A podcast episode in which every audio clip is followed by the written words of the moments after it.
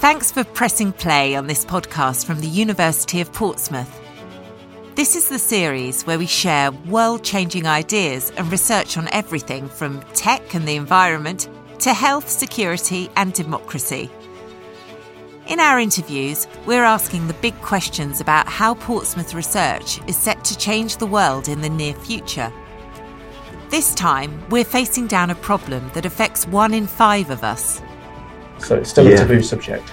You know, when my parents get asked what I do Yeah. for a living, they, they I don't know what they say, but they, Right, they, they okay. certainly don't tell them the truth. Urinary and bladder infections and diseases are a massively common problem in the UK, and plenty of people suffer in silence. But sometimes leaving them a long time can make things worse. Today, John Worsey meets the team who's tackling taboo and using tech to give us faster, more accurate, and more comfortable diagnoses. Then the NHS and other sort of commissioning organisations around the world would then, you know, hopefully buy the technology and start using it. Let's hear how the University of Portsmouth is changing the game for UTI diagnosis. It's likely that you or someone you know has experienced the discomfort of a urinary tract infection at some point. The facts are there. At least one in five adults will be affected.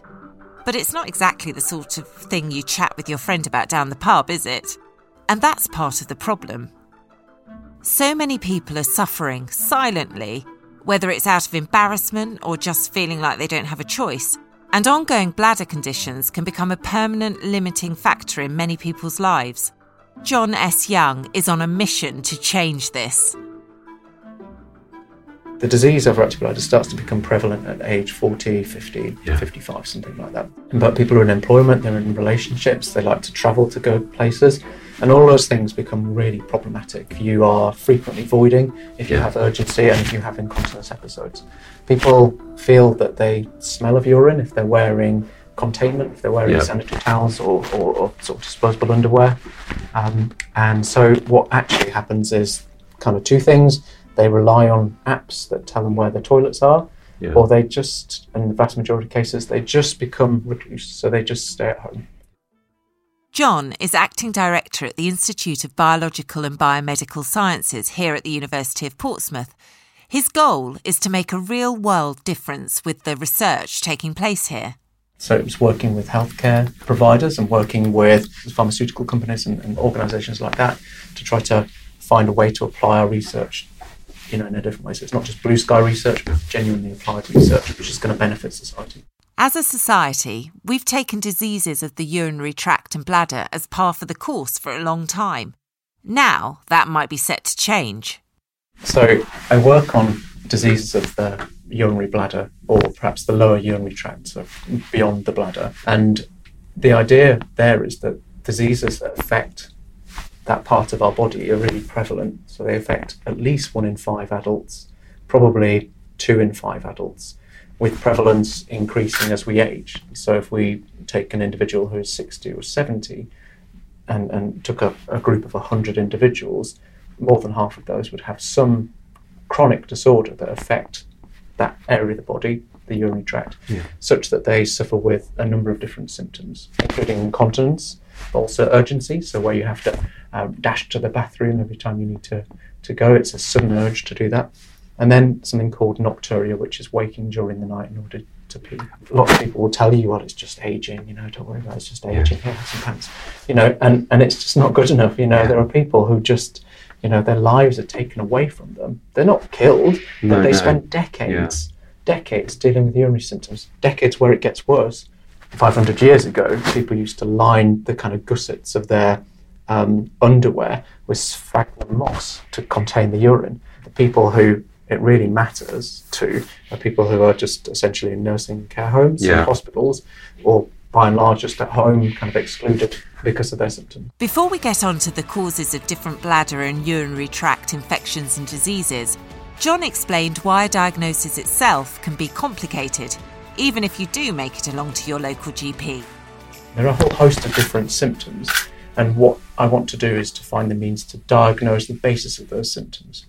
Because there are a number of different diseases which all present in a similar fashion. So there's a, a small number of tests that they can do, some of which are really invasive, and they're not very accurate at distinguishing those diseases based on the current methods that we have. And so you've probably seen the little dipstick test where somebody gives a urine sample and you dip it into some urine. They're really cheap, but they're not very good at all at right. detecting infection. Um, you can have a questionnaire, and a questionnaire is fine, but if you've had coffee, if you've had a large volume of water, um, if you're sitting next to a bathroom, you know, you've got a bathroom nearby or something yes. like this, or you've got a back problem and you like to get up and wander around, you might pee more frequently. And so, yeah. actually, those symptom questionnaires are very subjective. So, we might have the same symptoms, but we might score them differently. Yes. So then there's a host of different invasive tests, and one of those, which is quite commonly used every single hospital throughout the world, is called it's called urodynamics, and particularly something called uh, cystometry, and it's measuring pressures in the bladder, mm-hmm. and it involves taking two probes. One of they're both the same width as my little finger, and one of those goes into your urethra, and then the second probe would go into uh, another abdominal orifice. And the idea is to measure changes in bladder pressure and they're looking for a particular hallmark. Now that's fine, were it not for the fact that the test is obviously, as well as being invasive, is going to be really uncomfortable for the yes. individuals. It's also really expensive, so uh, between a thousand and fifteen hundred pounds per time. Good grief. Um, and you can introduce an infection. So the research that we do is to try to find better ways to distinguish the basis of those diseases. Right. There's a risk of infection, embarrassment, discomfort, and an uncomfortable wait for some fairly non-specific results. But the added problem is that similar symptoms present for a range of different diseases. Being able to identify the cause quickly is crucial in giving patients a more efficient treatment earlier. There are a whole host of different symptoms. They're also true of bladder cancer, of a disease called overactive bladder, type 2 diabetes, um, and um, a disease called interstitial cystitis. So if we can't understand the basis of these symptoms, we can't effectively manage those symptoms right. clinically because somebody presents with those symptoms and they go to their GP or their pharmacist and they say, I've got these symptoms. And then the pharmacist or the healthcare practitioner, somebody in a nursing home, GP, they have this challenge of trying to understand why that person is suffering from those. Now, the disease I'm interested in are about storage, hmm. and they're about the symptoms that I described are symptoms associated with problems in storage, where that sensation of how much urine there is in the bladder mm. is, is changed somewhat. So what we can't do is we can't study how these diseases develop, and we can't understand how the diseases respond to treatment because we don't have a really quick and easy way to yeah. do that. So there's 85% of people for whom, despite clinical trials showing that the drugs are effective, for whatever reason, the drugs are not effective for them. And that plus the side effects means that they're poorly tolerated. People just yeah. say, actually, it's not worth it because I'm getting these terrible symptoms, you know, having no saliva and being really badly constipated, mm. and it's actually only affecting my symptoms a little bit. But a solution could be at hand. So imagine a scenario where you could measure chemicals in urine, where you just get somebody to give a urine sample, and then you can me- measure those chemicals. And in doing so, you can see how the disease is progressing. You can give a drug and see how that patient's sort of that, that urine that and the chemicals in the urine respond to those the treatment that you give them. And there's a whole host of things, but essentially, the approach that we're trying to take actually fits better with the patients that we're trying to deal with. Some of whom are in a nursing home and you know they're not likely to want to go to a, a, a tertiary urology department for a, a host of tests because mm, they're going to be in yeah. the firm. Some of them they just couldn't have, they couldn't lie down and have things stuck upside, stuck in, inside them. You know that would be wrong um, yes. in those individuals. And there are lots of people that wouldn't want to just go to a GP surgery or maybe a, a urology centre yeah. because it would be um, you know a bit embarrassing for them. So it, it could be that they could give a urine sample and go to a chemist, you know, pharmacist, and have a test done there. Um, so that's that's what we see as the future for diagnosing the basis of the symptoms and then more effectively treating them.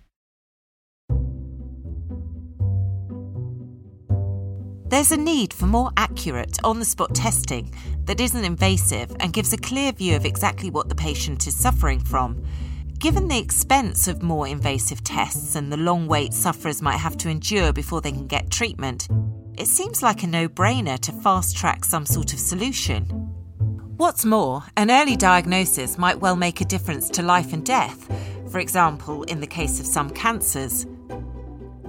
But how close are we to something affordable and easy to roll out? John explained the nitty gritty of how he sees his vision working.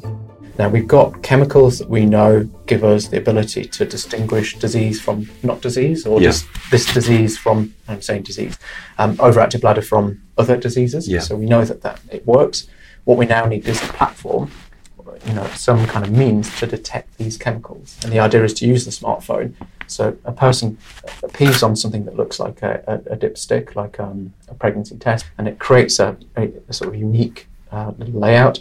And then the healthcare practitioner takes a picture with a smartphone, and then it interprets the um, what, what they're seeing, uh, looks at the sort of signal, which Yeah. will be some shades of grey, Yeah. higher and lower. Um, they have to put in the person's gender and their age because those are important because they Yeah. affect the, the chemicals that we see in the bladder. And then it tells them the probability that they have that disease. Right. So, a smartphone app that diagnoses a P signature like a regular QR code scanner.